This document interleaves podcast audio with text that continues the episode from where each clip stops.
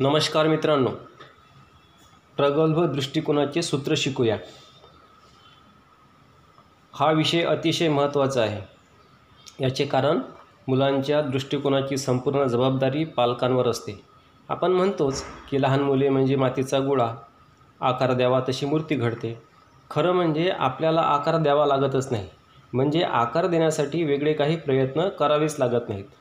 घरात जे काही वातावरण असेल त्याप्रमाणे व्यक्तिमत्वाला आकार आपोआप मिळणार असतो. फक्त मुद्दा असा आहे की पालकांचे त्याकडे लक्ष नसले तर वातावरण चांगले वातावरण चांगले असूनसुद्धा मुले भरकटण्याची शक्यता असते. ह्याच कारणासाठी घरात मुले असली की आपण कसे वागतो कसे बोलतो व मुलांना काय शिकवतो ह्याबाबत सजग असलेलं बरं. गंमत अशी आहे की आपण जे शिकवतो ते सहसा मुले शिकत नाहीत. पण आपण जे करतो ते शिकतात. बरं. आपण जर आपल्या कृतीविषयी सजग नसलो तर कोवळ्या वयामध्ये आपल्या कृतीचा भलताच अर्थ काढून चुकीचे ग्रह करून घेण्याचा सुद्धा संभव असतो. पूर्ण व्यक्तिमत्वासाठी प्रगल्भ दृष्टी दृष्टिकोन महत्त्वाचा असतो. तो जीवनमूल्यांवर आधारित असावा लागतो. तो कुठे भरकटून चालण्यासारखे नसते. प्रगल्भ दृष्टिकोनाचे महत्त्व विशद करताना डॉक्टर स्टीव्हन कोव्हे या अमेरिकन लेखकाने आपल्या seven habits of highly effective people या इंग्रजी पुस्तकात एक प्रसंग वर्णन केला आहे. तो पुढीलप्रमाणे आहे. ही घटना विपरीत हवामानात असलेले अनेक दिवस काम करणाऱ्या युद्ध नौ नौकेवरची आहे.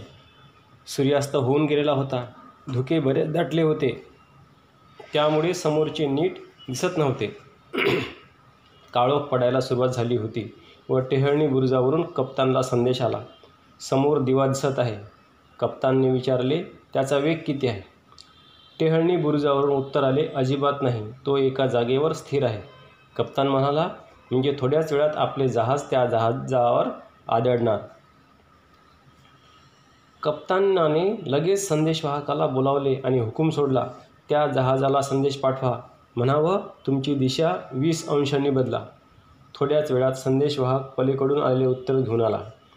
तुम्हाला विनंती वजा सूचना करण्यात येत आहे की तुम्हीच दिशा वीस अंशांनी बदला. कप्तानाने चिडून संदेशवाहकाला परत हुकूम सोडला. मी कप्तान आज्ञा करीत आहे वीस अंशांनी दिशा बदला नाहीतर आमचे जहाज तुमच्यावर येऊन धडकेल. पलीकडून उत्तर आले मी दुसऱ्या श्रेणीतील क कर्मचारी आहे परंतु तुम्ही दिशा बदललीत तर त्यात तुमचंच भलं आहे. कप्तानाचा पारा आणखीनच चढला त्याने ताबडतोब संदेश पाठवला मी युद्धनौका आहे. बऱ्या बोलानं दिशा बदला. पलीकडून उत्तर आले मी दीपस्तंभ आहे. कप्तान भानावर आला. त्याने क्षणाचाही विलंब न करता ताबडतोब स्वतःची दिशा वीस अंशांनी बदलायचा आदेश दिला. या प्रसंगात कप्तानाच्या दृष्टिकोनात जो बदल झाला आणि हे वाचताना हे ऐकताना आपल्याही त्यामुळे दृष्टी गोष्टीला एकदम कलाटणी मिळाली. वस्तुस्थितीकडे पाहण्याचा दृष्टिकोन थिटा असेल तर त्यातून भलतेच अर्थ निघू शकतात आणि काय बाका प्रसंग ओढवू शकतो हे आपल्याला कळलेच असेल. जीवनात आपले किंवा आपल्या मुलांचे दृष्टिकोन असे थिटे असतील तर स्पर्धात्मक जगात टिकाव धरताना असाच बाका प्रसंग येऊ शकेल. जीवनमूल्ये ही दीपस्तंभासारखी असतात. ती आपल्याला दिशा दाखवतात आपला दृष्टिकोन प्रगल्भ करतात. त्यांचा स्वीकार केल्यामुळे ज्याप्रमाणे कप्तानाला फायदा झाला त्याप्रमाणे आपल्यालाही फायदाच होईल. जीवनमूल्यांना नाकारणे म्हणजे युद्ध नै नौकेवरील कप्तानाने दीपस्तंभाचे अस्तित्व नाकारण्यासारखे आहे. हे आपण लक्षात घेतले पाहिजे. जीवनमूल्यांच्या विरुद्ध कोणालाही वागता येत नाही. तसे करणे म्हणजे भिंतीवर डोकं आपटून घेण्यासारखे होईल. प्रगल्भ दृष्टिकोनात अनेक महत्त्वाची जीवनमूल्ये सामावलेली असतात. ही जीवनमूल्ये मुलांना आत्मसात करायला लावायची असतील तर ती त्यांना लहान वयातच शिकवायला हवेत. परंतु कोवड्या वयात हे शक्य नसते कारण जीवनमूल्यांसारखे विषय समजून घेणे हे त्यांच्या आकलनशक्तीच्या पलीकडचे असते आणि मुले मोठी झाल्यावर संस्कारक्षम वय केव्हाच निघून गेलेलं असते म्हणून मोठ्या वयातही जीवनमूल्ये शिकवता येत नाहीत. परंतु ही मूल्ये पालकांच्या वागणुकीतून मुलांना आपोआपच कळत असतात. याकरता आपण आपल्या वागणुकीबद्दल सजग असणे आवश्यक आहे.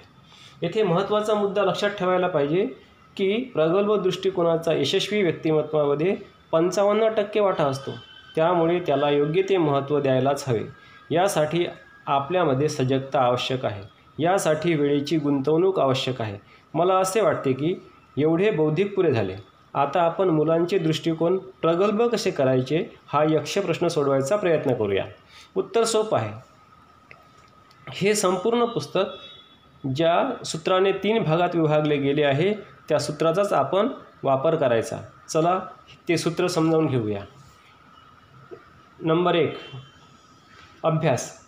आपल्याला इथे थोडासा मानसशास्त्र या विषयाचा अभ्यास करावा लागेल. विशेषत बालमनावर कोणत्या गोष्टी परिणामकारक ठरतात त्या समजून घ्याव्या लागतील. तसेच तरुण वयामध्ये त्यांच्यामध्ये काय बदल होत असतात हे सुद्धा समजून घेणे आवश्यक आहे. नंबर दोन कौशल्य. दुसरी पायरी म्हणजे आपल्याला काही व्यवस्थापन कौशल्य आत्मसात करावी लागतील. आश्चर्य वाटले असेल ना? पण या सूत्रामधील हीच तर गंमत आहे. सर्वच पालकांना वाटत असते की आपली मुळे शहाणी मुले शहाणी असावीत हट्टी असू नयेत. त्यांना पैशाची जाणीव असावी त्यांना त्यांच्या जबाबदारीची जाणीव असावी वगैरे वगैरे. परंतु ह्या गोष्टी सांगून शिकवल्या जात नाहीत. तर त्यासाठी काही व्यवस्थापन कौशल्ये वापरावी लागतात. घाबरू नका. अगदी सोप्या युक्त्या वापरून ही कौशल्य कशी टिक शिकायची हे आपण पुढील प्रकर प्रकरणामध्ये मांडलेले आहे. नंबर तीन दृष्टिकोन. सगळ्यात महत्त्वाची म्हणजे गोष्ट म्हणजे तुमच्या ह्या सगळ्याकडे बघायचा दृष्टिकोन काय आहे? यावर सगळे काही अवलंबून आहे. तुमचा जीवनाकडे पाहायचा दृष्टिकोन काय आहे? तुमच्या कुटुंबाकडे पाहायचा दृष्टिकोन काय आहे? तुमचा मुलांकडे पाहायचा दृष्टिकोन काय आहे? मुलांच्या शिक्षणाकडे पाहायचा दृष्टिकोन काय आहे? त्यांच्या सर्वांगीण विकासाकडे पाहायचा दृष्टिकोन काय आहे? तुमचा स्वतःकडे पाहायचा दृष्टिकोन काय आहे? त्यात जर बदल आवश्यक असेल तर तुमची तयारी आहे का? आता प्रत्येक पायरी जरा खोलात जाऊन पाहूया. प्रथम थोडासा मानसशास्त्राचा अभ्यास करूया. मध्यंतरी माझ्या एका डॉक्टर मित्राकडून एक गोष्ट ऐकली आणि मन अतिशय विषण्ण झाले. ती गोष्ट सत्य घटनाच होती. त्यामुळे त्या गोष्टीतील लहान मुलाची कीव आली. त्याच्या पालकांना मानसशास्त्राची अजिबात जाणीव नव्हती. त्यामुळे केवढा अनर्थ कोसळत होता? थांबा ती गोष्ट तुम्हाला सविस्तर सांगतो. हा किस्सा उच्च शिक्षित व उच्च पदावर नोकरी करत असलेल्या आईवडिलांच्या घरातील आहे. आईवडील उच्च पदावर असल्यामुळे त्यांच्या बिझनेस मीटिंग्ज आणि बिझनेस पार्ट्यांमधून मुलांकडे लक्ष मुलाकडे लक्ष देण्यास त्यांना फुरसदच मिळत नव्हती. मुलगा सात आठ वर्षाचा झाला होता. सकाळी लवकर घर सोडताना तो उठलेला नसायचा आणि मध्यरात्री पा पार्टी आटपून घरी आल्यावर त्याला झोप लागलेली असायची. घरात दिवस दिवसभर कोण असायचे? तर एक नोकर आणि हा छोटा मुलगा. घर अत्याधुनिक सोयीसुध्यांनी सजलेले पण घरात मुलाकडे लक्ष द्यायला आईवडील नाहीत. एक दिवस मुलगा आजारी पडला. दुपारी मुलगा तापाने फनफनल्यावर नोकराने त्याच्या आईवडिलांना फोन करून कळवले. ही बातमी ऐकल्याबरोबर दोघेही आपापले कामधंदे सोडून ताबडतोब घरी निघून आले. डॉक्टरांना बोलावले. डॉक्टरांनी औषध दिले. आईवडील त्याच्याजवळ बसून त्याची काळजी घेत होते. एक दिवसात मुलाचा ताप उतरला. पालकांची दिनचर्या परत परत पूर्ववत सुरू झाली. थोड्याच दिवसांनी परत तसेच झाले. दुपारी नोकराचा फोन गेला. मुलगा तापाने फनफनला आहे. पालक परत हातातली कामे सोडून घाईघाईने डॉक्टरांना घेऊन आले. त्यांनी औषध दिले. पालकांची पालकांनी शुश्रूषा केली. मुलाला एका दिवसातच बरे वाटले आणि त्यासरशी पालकांची दिनचर्या पूर्ववत सुरू झाली. हळूहळू मुलाचे आजारपण वाढत चालले. म्हणजे आजारपण लांबत नव्हते किंवा त्याला गंभीर आजारही होत नव्हता. त्याला साधा ताप यायचा व एक दोन दिवसात बरा देखील व्हायचा. परंतु आता त्याला वरचेवर ताप येऊ लागलेला होता. पालकांची पंचायत होत होती कारण असे वरचेवर रजा घेऊन घरी येणे त्यांना कठीण जाऊ लागले. पालकांनी तज्ज्ञ डॉक्टरांचा सल्ला घेतला आणि आणि सगळ्याच तपासण्या करून घेतल्या परंतु त्या डॉक्टरांना काहीही वावगे आढळले नाही. आजारपण चालूच होते. शेवटी डॉक्टरांनी त्याला बाल मानसशास्त्रज्ञांचा सल्ला घ्यायला सांगितले आणि त्यांनी आजारपणाचा उलगडा केला. बाल मानसशास्त्रज्ञांनी पालकांशी चर्चा केली त्यांचा भूतकाळ जाणून घेतला त्यांच्या व्यवसायाविषयी जाणून घेते त्यांची दिनचर्या जाणून घेते. पालकांच्या व्यस्त दिनचर्येत त्यांना मुलासाठी कुठेही जागा शिल्लक दिसली नाही. त्यानंतर त्यांनी मुलाशी चर्चा केली व आजारपणाच्या गुंत्याचा उलगडा केला. त्यांनी पालकांना सांगितले की सर्वसाधारणपणे लहान मुलांची सगळ्यात महत्त्वाची गरज असते आईवडिलांचं प्रेम. ही गरज जर पूर्ण झाली नाही तर ते मूल कशाप्रकारे ती गरज पूर्ण करून घेईल हे सांगता येत नाही. त्यांच्या मुलाची प्रेमाची गरज पूर्ण होत नव्हती हे त्यांनी पालकांच्या निदर्शनात आणून दिले. सुरुवातीस त्यांनी ते मान्य केले नव्हते. त्यांचे म्हणणे होते की आम्ही आमच्या मुलाला पाहिजे ते आणून देतो. घरात सर्व प्रकारची खेळणी आहेत. त्याची काळजी घेण्यास घरात नोकरचाकर आहेत. आणखी किती पैसा पैसा खर्च करायचा? हे ऐकल्यावर बालमानसशास्त्रज्ञांनी त्या पालकांचे बौद्धिक घेतले. त्यांना समजावून सांगितले की मुलावर प्रेम करण्यासाठी खेळणी लागत नाहीत. नोकरा चाकरांची जरूर नाही पैशाचीही नाही. प्रेमाची गर प्रेमाचीच गरज असते त्याला सहवासाची. मायेने पाठीवर हात फिरवण्याची मुलांबरोबर खेळण्याची त्यांच्याबरोबर हसण्या खेदळण्याची त्यांच्या आनंदात सहभागी होण्याची त्यांची दुःखे वाटून कमी करायची प्रेमासाठी पैशाची गरज नसते. जोडीला पैसा असला तर मुलांचे काही हट्ट पुरविता येतात एवढेच. परंतु हट्ट पुरवण्याच्या आणि प्रे पुरवण्याचा आणि प्रेमाचा तसा संबंध नाही. प्रेम न करता हट्ट पुरवता येतात. तसेच हट्ट पुरवण्याची आर्थिक ताकद ताकद नसेल तरीही भरपूर प्रेम करता येते. मुलांना गरज असते ती प्रेमाची. पैसा कमी जास्त असेल तर बालमनालासुद्धा ते समजू शकते. हळूहळू पालकांच्या डोक्यात प्रकाश पडला की त्यांनी मुलाला प्रेमाव्यतिरिक्त सर्व काही दिले. पण मग स्वतःचा बचाव करू पाहताना त्यांनी प्रश्न केला की त्याचा आजारपणाशी कसा काय संबंध लागतो? प्रेमाचा आणि आजारपणाचा काय संबंध आहे ह्या दिशेकडे चर्चा आता सरकू लागली. मानसशास्त्रज्ञांनी सांगितले की जेव्हा पहिल्यांदा मुलगा आजारी पडला तेव्हा मुलाने पाहिले की आई वडील दोघेही धावत आले. त्या कोवळ्या अजान मनाने फक्त एवढेच लक्षात ठेवले की आपले शरीर आजारी पडले की आईवडिलांचा सहवास मिळतो. त्यानंतर मन शरीराला सारखे आजारी पाडू लागले. प्रेमाची गरज भागवण्याचा त्याला हाच एक मार्ग दिसला. हे ऐकून पालक चाट पडले. ते म्हणाले अशी लबाडी करतो काय आमचा बाळ्या? आता परत तो आजारी पडला की आम्ही लगेच धावणार नाही. आम्ही नोकरालाच औषध द्यायला सांगू. म्हणजे त्यानंतर तो असा वेडेपणा करायचं थांबवेल. त्या मानसशास्त्रज्ञाने कपाळावर हात मारला व म्हणाला अहो तसं केलं तर स्वतःच्या हातानं स्वतःच्या पायावर धोंडा पाडून घ्याल. उलट त्याच्याकडे लक्ष देण्यासाठी तो आजारी पडायची वाट पाहू नका. त्याची तब्येत ठणठणीत असताना त्याच्यासाठी थोडासा वेळ काढा. म्हणजे त्याच्या वाट मनाला वाटेल की आजारी पडायची गरज नाही. पाहिलं ह्या ज्ञानाची किती गरज आहे समाजात? किती अनर्थ ओढवू शकतात पालक. चला आता आपण ह्या शास्त्राची थोडीशी ओळख करून घेऊया. व्यक्तिमत्वाचा आकार. लहान मूल म्हणजे मातीचा गोळा. आकार द्यावा तशी मूर्ती घडते आणि या आकारानुसारच प्रौढपणीचे व्यक्तिमत्व घडते. गंमत अशी आहे की पालकांना लहानपणीचा आकार दिसत नाही. मुले मोठी झाली की तो दिसतो. हा आकार मनासारखा नसेल तर फक्त ते तक्रार करत राहण्यापलीकडे त्यांना काही करता येत नाही. म्हणजे आता असे पहा की मुलांच्या पहिल्या सहा वर्षाच्या आयुष्यामध्ये पालकांच्या कृतीमधून त्यांना नैतिक मूल्ये मिळणार असतात. नैतिक मूल्य हा व्यक्तिमत्वाचा एक महत्त्वाचा घटक आहे. किंबहुना यशस्वी व्यक्तिमत्वाचा तर फारच महत्त्वाचा घटक आहे. प्रौढ व्यक्तिमत्वामध्ये काही चांगली नीतिमूल्य असतील तर अशी व्यक्ती सगळ्यांनाच आवडते. विनयशीलता वक्तशीरपणा शिस्तबद्धता विश्वासार्हता प्रामाणिकपणा स्वतंत्र विचारसरणी पुढाकार ह्यासारख्या अनेक नीतिमूल्यांचे संस्कार पहिल्या सहा वर्षातच होणार असतात. विश्वास ठेवायला जड जाते ना? मला समजू शकते. चला पहिल्या सहा वर्षात काय घडामोडी घडामोडी होतात ते पाहूया. पहिलं वर्ष. जीवनातले हे पहिले वर्ष संपूर्णपणे परावलंबी अवस्थेत घालवावे लागते. या अवस्थेतील शारीरिक व मानसिक गरजा मुलांना धड सांगता येत नाही. त्या व्यक्त करण्याची एकच पद्धत त्यांच्याकडे असते व ती म्हणजे रडणे. त्यांच्या रडण्याला योग्य असा प्रतिसाद पालकांनी दिला. त्यांच्या गरजा ओळखल्या व प्रेमपुरे पुरवल्या तर बाह्य जग विश्वासार्ह आहे असे त्यांच्या मनावर ठसते. असे मूल प्रौढ वयात बाह्य जगावर विश्वास टाकण्यास तयार होते. त्यामुळे इतर लोकही त्याच्यावर विश्वास टाकण्यास तयार होतात. अशा रीतीने दोन्हीकडून विश्वास संपादन केला जातो. पण जरुरीपेक्षा जास्त प्रेम मिळाले तर विश्वास टाकण्याचा अतिरेक होऊन अशी व्यक्ती प्रौढ वयात कोणावरही विश्वास टाकायला तयार झाल्यामुळे अनेकदा स्वतःची फसवणूक करून घेण्याचा दाट संभव असतो. अशी व्यक्ती नेबढटसुद्धा समजली देण्याचा संभव राहतो. या उलट ज्या मुलांना तान्हेपणीच्या गरजा प्रेमळपणाने भागवल्या जात नाहीत त्यांच्या गरजांकडे दुर्लक्ष होते त्या मुलांना जग विश्वासार्ह वाटत नाही व ते साधारणपणे संशयी किंवा साशंक असतात. क्वचित एकलकोंडीही होतात. विश्वासाची प्रक्रिया ही एकतर्फी नाही दुतर्फी आहे. विश्वास टाकल्याशिवाय संपादन करता येत नाही व विश्वास संपादन केल्याशिवाय जगात काही कामही करून कामही होत नाहीत. आपली कामे पटापट झाली की आपण यशस्वी होत जातो. यशस्वी व्यक्ती विश्वासार्ह असतात. त्यांची विश्वासार्हता त्यांच्या संपूर्ण देहबोलीतून व्यक्त होत असते. त्यांच्या डोळ्यातसुद्धा विश्वासार्हतेची झाक दिसते. संशय किंवा किंवा साशंक डोळे कोणालाही ओळखता येतात. जशी दृष्टी तशी सृष्टी ह्या नियमाप्रमाणे संशयी डोळ्यांना दिसणारी सृष्टीही तशीच असते. अशा सृष्टीत यश मिळणे तर दुरापास्तच परंतु निर्भीड आनंदसुद्धा मिळू शकत नाही.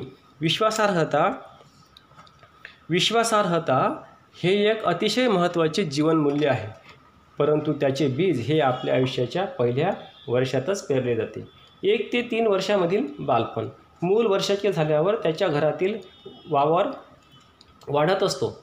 परावलंबनापासून स्वावलंबना स्वावलंबनाकडे प्रवास सुरू झालेला असतो. या प्रवासात सर्वच मुले उत्साहित असतात पुढाकार घेत असतात व आपले कार्यक्षेत्र वाढवतच असतात.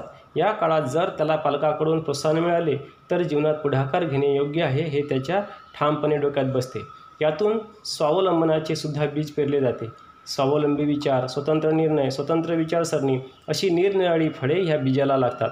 या उलट पालक जेव्हा ह्या वेळा त्यांना पुढाकार घेऊ देत नाहीत प्रोत्साहित करत नाहीत त्यांना चालू देत नाहीत प्रेमापोटी त्यांना छोटी छोटी कामे करू देत नाहीत तिथे हळूहळू आळसाचे बीज पेरले जाते. मग ह्या बीजाला प्रौढपणी फार भयंकर फळे लागतात. परावलंबी निर्णय न्यूनगंड शंकेखोरपणा बुजरेपणा आळस व ऐदीपणा बेशिस्तपणा बेजबाबदारपणा अशी ही फळे असतात. चार ते सहा वर्षांमधील बालपण. चार वर्षाचे होईपर्यंत मूल चांगले स्वतंत्र आणि चपळ झालेले असते. घरात कोणीही कोणा कोणालाही कोणतेही काम सांगितले की सर्वप्रथम या वयातील मुले पुढे येतात. घरात फोनची घंटी वाजली दारावर पोस्टमन आला. रिकामा झालेला चहाचा कप आतमध्ये ठेवायचा असला की सर्वप्रथम या वयातील मुलेच सरसावून पुढे येतात. अशा वेळेस थांब तू नको करूस पडशील किंवा पाडशील तुला काही नाही जमायचे. असे बोलून त्याचे पाय ओढले तर त्या मुलाचे व्यक्तिमत्व प्रौढपणी आळशी होण्याची शक्यता जास्त असते. त्यात अपराधीपणाची भावना बळावण्याचा संभव असतो. लाजरे बुजरे व्यक्तिमत्व निपजण्याचा संभव असतो. इतरांबद्दल हेवा मत्सर वाटण्याचाही संभव भरपूर असतो. असल्या व्यक्तिमत्वात हजरजाबाईपणाचा सुद्धा अभावच असण्याची शक्यता जास्त असते. ह्या उलट अशा वेळेस त्या मुलाला योग्य प्रकारे प्रोत्साहित करून त्याच्याबरोबर राहून त्याच्याकडून असली छोटी छोटी कामे करून घेतली तर प्रौढपणी त्याचे व्यक्तिमत्व उत्तम होण्याची मानसिकदृष्ट्या अतिशय सुदृढ राहण्याची शक्यता जास्त असते. हे व्यक्तिमत्व हरहुन्नरी असेल तसेच हजरजबाबीपणाही उपजत असल्यासारखा राहील. कल्पनाशक्ती दांडगी राहण्याची शक्यताही चांगलीच राहील. जीवनात ठिकठिकाणी ही व्यक्ती पुढाकार घेऊन आपल्या मनासारख्या गोष्टी घडवून आणण्याचा प्रयत्न करेल. आणखी एक महत्त्वाची गोष्ट अशी की या वयातील मुले आपल्या लैंगिक अवयवांशी चाळा करताना दिसतात. यात अनैसर्गिक असे काही नाही. उलट ही अतिशय नैसर्गिक अशी बाब आहे. ह्या वयात मुले आपल्या संपूर्ण शरीराला समजून घेत असतात. अशा वेळेस जर त्यांना हटकले तर त्याचासुद्धा त्याच्या प्रौढपणीच्या व्यक्तिमत्वावर विपरीत परिणाम होण्याचा संभव असतो व हा परिणाम लैंगिकतेविषयी असल्यामुळे प्रौढ मिळे मुले पालकांना सांगायला लाजतात. म्हणून त्यांना न हटकता हळूवारपणे हसत खेळत त्यांचे लक्ष दुसऱ्या ठिकाणी वेधून घेतले की झाले. कोणत्याही परिस्थितीत ह्यावेळेस त्यांना हटकणे हा अतिशय धोकादायक आहे. लैंगिकता ही अतिशय नैसर्गिक बाब आहे व त्या बाबतीत मन आणि शरीर सुदृढ सुदृढ नसेल तर माणसाचा संपूर्ण आत्मविश्वास ढासळू लागतो. पालकांच्या हटकण्यामुळे लैंगिकतेविषयी चुकीचे ग्रह निर्माण होऊ शकतात. त्याविषयी घृणा निर्माण होऊ शकते. नपुसकता निर्माण होऊ शकते किंवा आणखी काहीही होऊ शकते. समाजातील गुन्हेगार मंडळीवर जर नजर टाकलीत तर तुम्हाला असे आढळेल की बहुतेक गुन्हेगारांचा लैंगिकतेविषयीचा दृष्टिकोन सुदृढ नाही व त्यांनी केलेल्या गुन्ह्याचे मूळ कुठे ना कुठेतरी लैंगिकतेमध्ये अडकले आहे. लैंगिक लैंगिकतेविषयी आपापला दृष्टिकोन सुदृढ असणे हे महत्त्वाचे आहे. पाहिलेत पहिल्या सहा वर्षात काय काय होणार असते? ह्याच काळात आपण आपल्या मुलाच्या किंवा मुलीच्या प्रौढ व्यक्तिमत्वाच्या बऱ्याचशा भागाला आकार दिलेला असतो. परंतु आपल्याला तो माहीत नसतो. पंधरा वीस वर्षानंतर तो स्पष्ट होऊ लागतो. तुम्ही म्हणाल की ज्यांची मुले लहान एक दोन वर्षाची आहेत त्या पालकांसाठी ही माहिती चांगली आहे. पण ज्यांची मुले सहा वर्षांच्या पलीकडली आहेत त्यांनी काय करायचं? बरोबर आहे तुमचा प्रश्न. चला पुढच्या प्रकरणामध्ये तुमच्या प्रश्नाचे उत्तर मिळते का? ते पाहूया. धन्यवाद.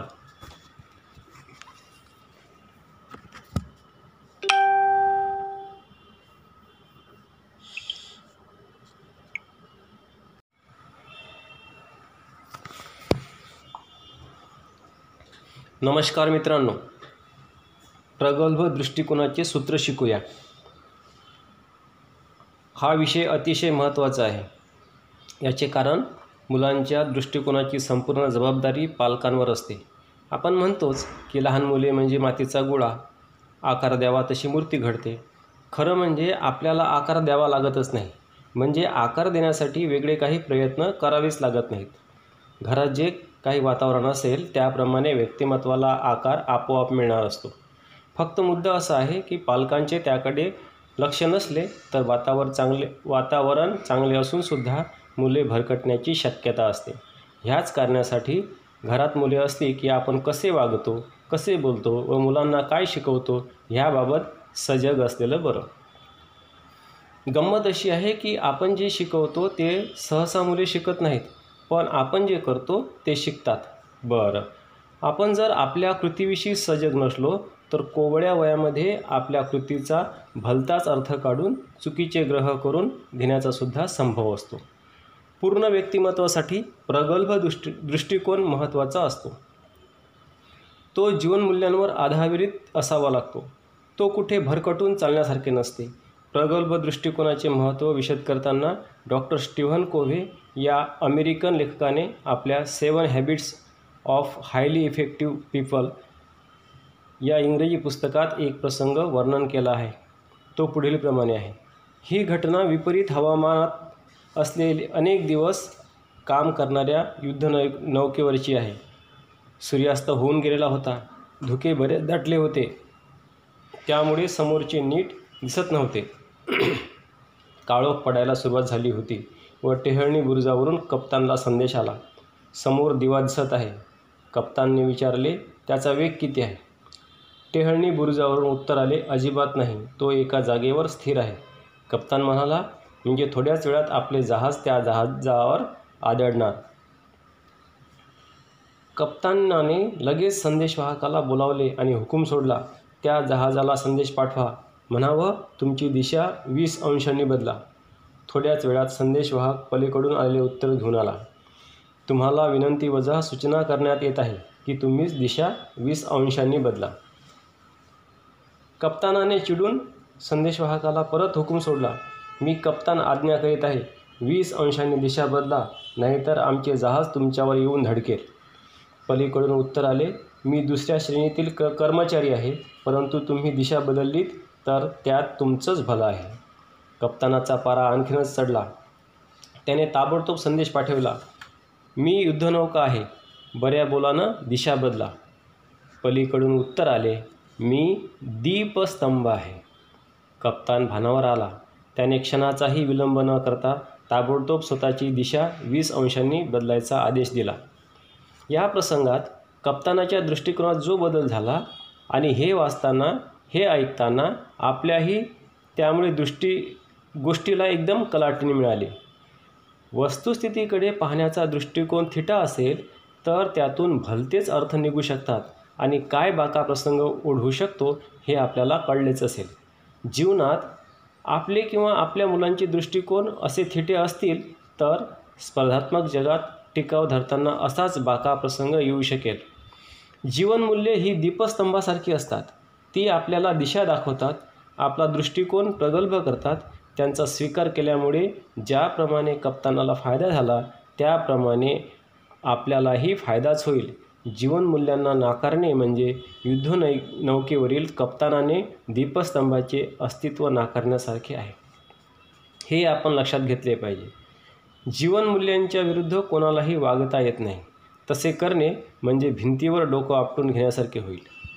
प्रगल्भ दृष्टिकोनात अनेक महत्त्वाची जीवनमूल्ये सामावलेली असतात. ही जीवनमूल्ये मुलांना आत्मसात करायला लावायची असतील तर ती त्यांना लहान वयातच शिकवायला हवीत. परंतु कोवड्या वयात हे शक्य नसते कारण जीवनमूल्यांसारखे विषय समजून घेणे हे त्यांच्या आकलनशक्तीच्या पलीकडचे असते आणि मुले मोठी झाल्यावर संस्कारक्षम वय केव्हाच निघून गेलेलं असते म्हणून मोठ्या वयातही जीवनमूल्ये शिकवता येत नाहीत. परंतु ही मूल्ये पालकांच्या वागणुकीतून मुलांना आपोआपच कळत असतात. याकरता आपण आपल्या वागणुकीबद्दल सजग असणे आवश्यक आहे. येथे महत्त्वाचा मुद्दा लक्षात ठेवायला पाहिजे की प्रगल्भ दृष्टिकोनाचा यशस्वी व्यक्तिमत्वामध्ये पंचावन्न टक्के वाटा असतो. त्यामुळे त्याला योग्य ते महत्त्व द्यायलाच हवे. यासाठी आपल्यामध्ये सजगता आवश्यक आहे. यासाठी वेळेची गुंतवणूक आवश्यक आहे. मला असे वाटते की एवढे बौद्धिक पुरे झाले. आता आपण मुलांचे दृष्टिकोन प्रगल्भ कसे करायचे हा यक्ष प्रश्न सोडवायचा प्रयत्न करूया. उत्तर सोपं आहे. हे संपूर्ण पुस्तक ज्या सूत्राने तीन भागात विभागले गेले आहे त्या सूत्राचाच आपण वापर करायचा. चला ते सूत्र समजावून घेऊया. नंबर एक. अभ्यास. आपल्याला इथे थोडासा मानसशास्त्र या विषयाचा अभ्यास करावा लागेल. विशेषत बालमनावर कोणत्या गोष्टी परिणामकारक ठरतात त्या समजून घ्याव्या लागतील. तसेच तरुण वयामध्ये त्यांच्यामध्ये काय बदल होत असतात हे सुद्धा समजून घेणे आवश्यक आहे. नंबर दोन कौशल्य. दुसरी पायरी म्हणजे आपल्याला काही व्यवस्थापन कौशल्य आत्मसात करावी लागतील. आश्चर्य वाटले असेल ना? पण या सूत्रामधील हीच तर गंमत आहे. सर्वच पालकांना वाटत असते की आपली मुळे शहाणी मुले शहाणी असावीत. हट्टी असू नयेत त्यांना पैशाची जाणीव असावी त्यांना त्यांच्या जबाबदारीची जाणीव असावी वगैरे वगैरे. परंतु ह्या गोष्टी सांगून शिकवल्या जात नाहीत. तर त्यासाठी काही व्यवस्थापन कौशल्ये वापरावी लागतात. घाबरू नका. अगदी सोप्या युक्त्या वापरून ही कौशल्य कशी टिक शिकायची हे आपण पुढील प्रकर प्रकरणामध्ये मांडलेले आहे. नंबर तीन दृष्टिकोन. सगळ्यात महत्त्वाची म्हणजे गोष्ट म्हणजे तुमच्या ह्या सगळ्याकडे बघायचा दृष्टिकोन काय आहे? यावर सगळे काही अवलंबून आहे. तुमचा जीवनाकडे पाहायचा दृष्टिकोन काय आहे? तुमच्या कुटुंबाकडे पाहायचा दृष्टिकोन काय आहे? तुमचा मुलांकडे पाहायचा दृष्टिकोन काय आहे? मुलांच्या शिक्षणाकडे पाहायचा दृष्टिकोन काय आहे? त्यांच्या सर्वांगीण विकासाकडे पाहायचा दृष्टिकोन काय आहे? तुमचा स्वतःकडे पाहायचा दृष्टिकोन काय आहे? त्यात जर बदल आवश्यक असेल तर तुमची तयारी आहे का? आता प्रत्येक पायरी जरा खोलात जाऊन पाहूया. प्रथम थोडासा मानसशास्त्राचा अभ्यास करूया. मध्यंतरी माझ्या एका डॉक्टर मित्राकडून एक गोष्ट ऐकली आणि मन अतिशय विषण्ण झाले. ती गोष्ट सत्य घटनाच होती. त्यामुळे त्या गोष्टीतील लहान मुलाची कीव आली. त्याच्या पालकांना मानसशास्त्राची अजिबात जाणीव नव्हती. त्यामुळे केवढा अनर्थ कोसळत होता?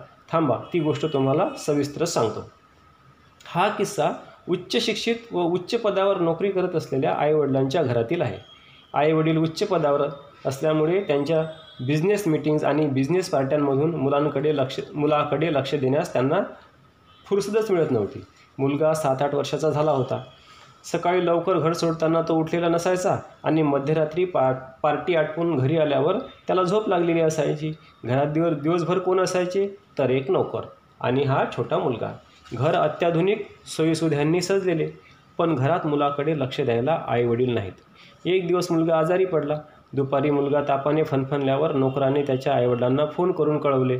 ही बातमी ऐकल्याबरोबर दोघेही आपापले कामधंदे सोडून ताबडतोब घरी निघून आले. डॉक्टरांना बोलावले. डॉक्टरांनी औषध दिले. आईवडील त्याच्याजवळ बसून त्याची काळजी घेत होते. एक दिवसात मुलाचा ताप उतरला. पालकांची दिनचर्या परत परत पूर्ववत सुरू झाली.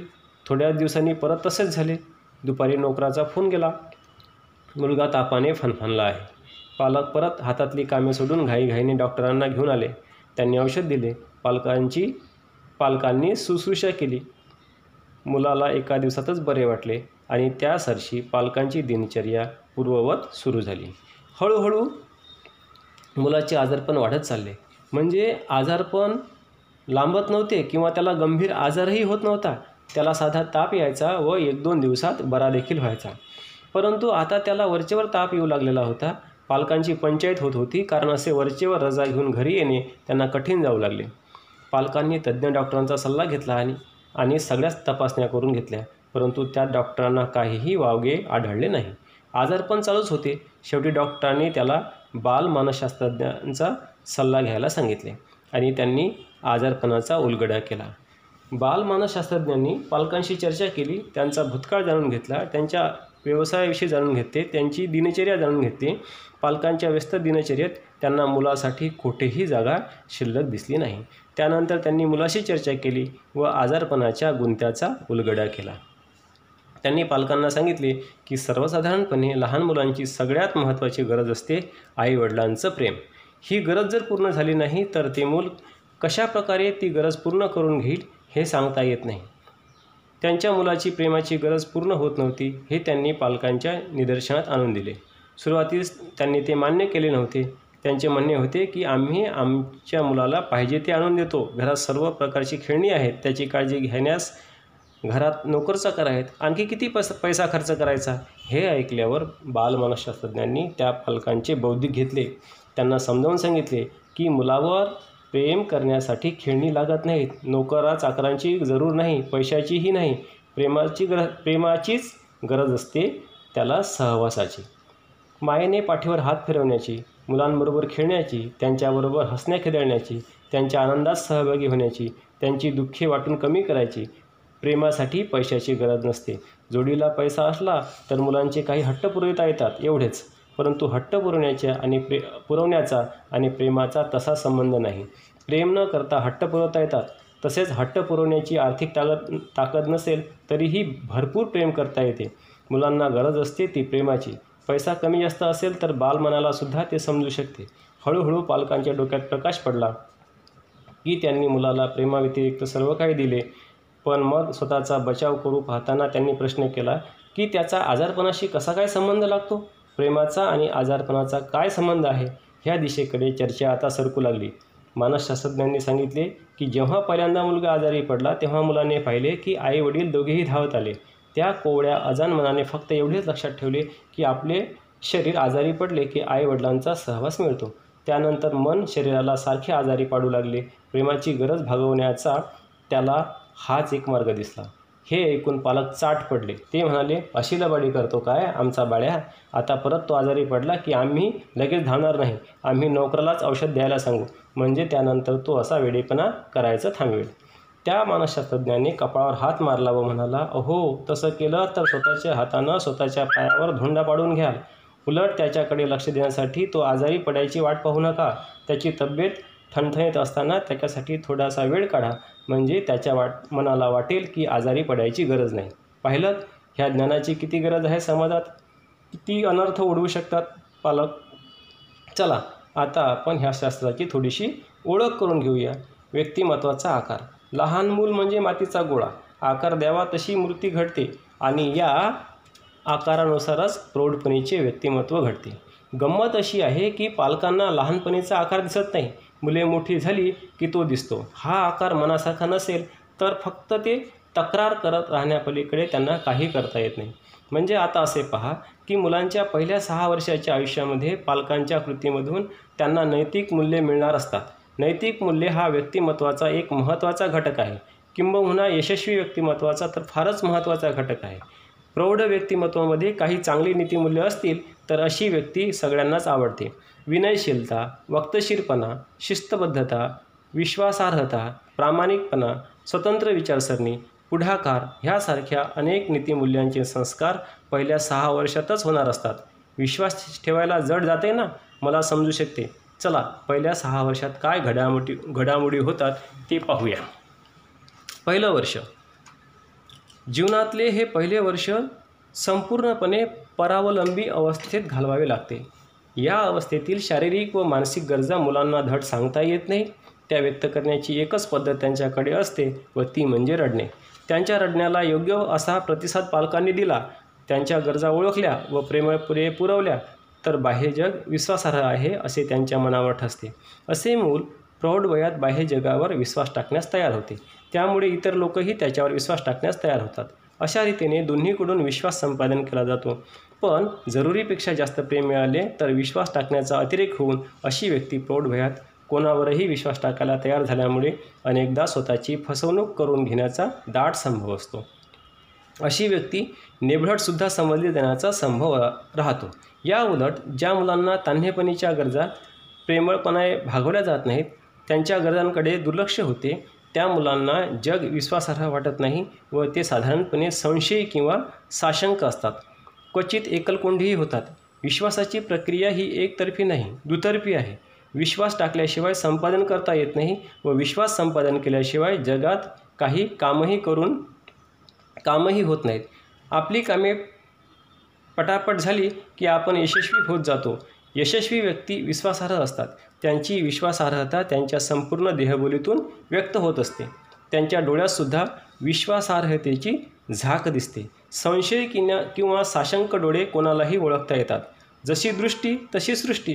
ह्या नियमाप्रमाणे संशयी डोळ्यांना दिसणारी सृष्टीही तशीच असते. अशा सृष्टीत यश मिळणे तर दुरापास्तच परंतु निर्भीड आनंदसुद्धा मिळू शकत नाही.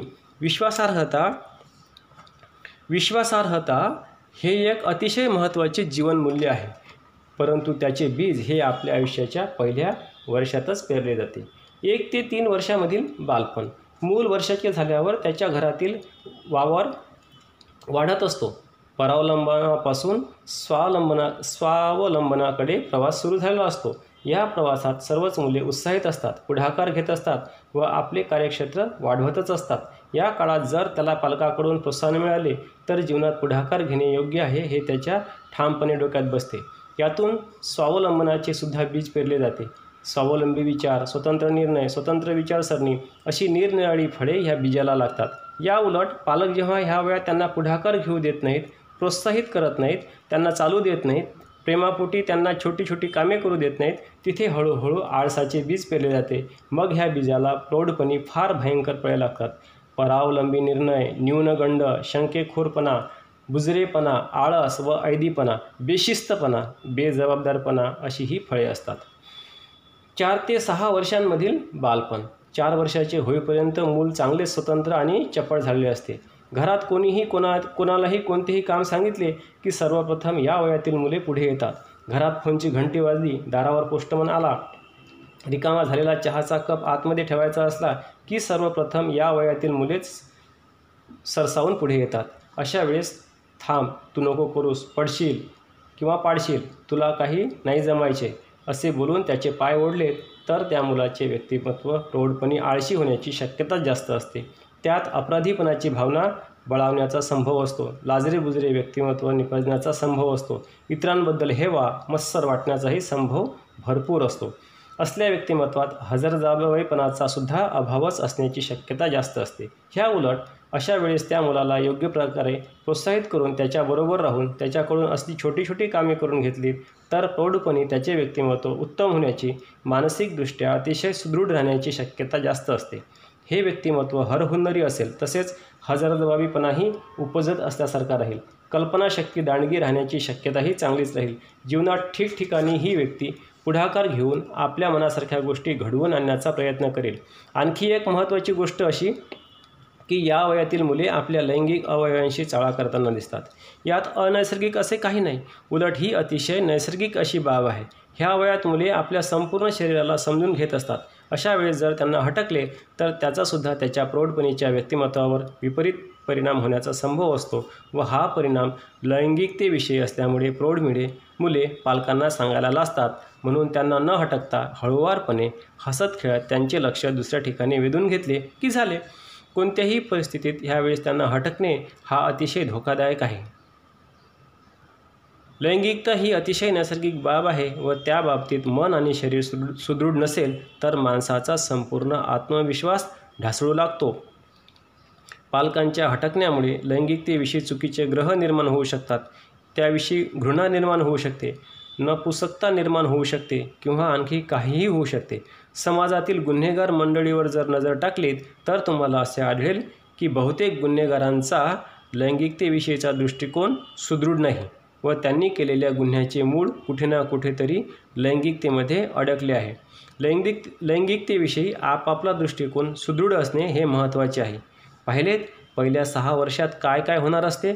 ह्याच काळात आपण आपल्या मुलाच्या किंवा मुलीच्या प्रौढ व्यक्तिमत्वाच्या बऱ्याचशा भागाला आकार दिलेला असतो. परंतु आपल्याला तो माहीत नसतो. पंधरा वीस वर्षानंतर तो स्पष्ट होऊ लागतो. तुम्ही म्हणाल की ज्यांची मुले लहान एक दोन वर्षाची आहेत त्या पालकांसाठी ही माहिती चांगली आहे. पण ज्यांची मुले सहा वर्षांच्या पलीकडली आहेत त्यांनी काय करायचं? बरोबर आहे तुमचा प्रश्न. चला पुढच्या प्रकरणामध्ये तुमच्या प्रश्नाचे उत्तर मिळते का? ते पाहूया. धन्यवाद.